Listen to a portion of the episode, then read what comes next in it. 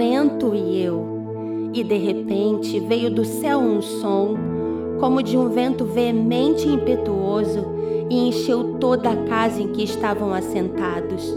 Atos 2, 2.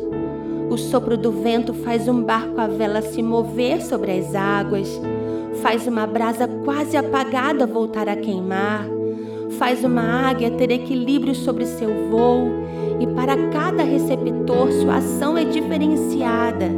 O vento é o mesmo, mas seu efeito é alterado de acordo com a estrutura que ele atua.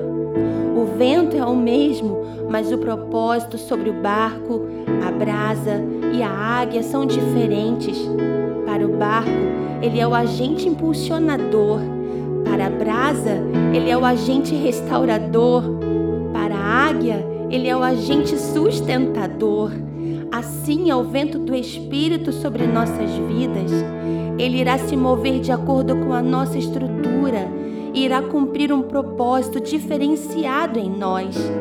Ele me faz navegar quando eu penso em parar, me faz queimar quando penso em me conformar, me faz olhar para o alto quando penso em recuar.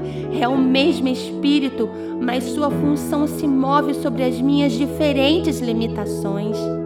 Na verdade, o que o Espírito Santo deseja é reativar nossa essência e reavivar pelo seu sopro a continuidade do propósito. Nossas estruturas não conseguem manter seus potenciais em si mesmas se não for pelo sopro do Espírito. Em Atos 2, os discípulos pensaram em parar e se trancaram no cenáculo. Manifestavam uma estrutura de medo mas o vento do Espírito soprou, ativou novamente a essência do propósito e eles foram incendiados pelo seu fogo.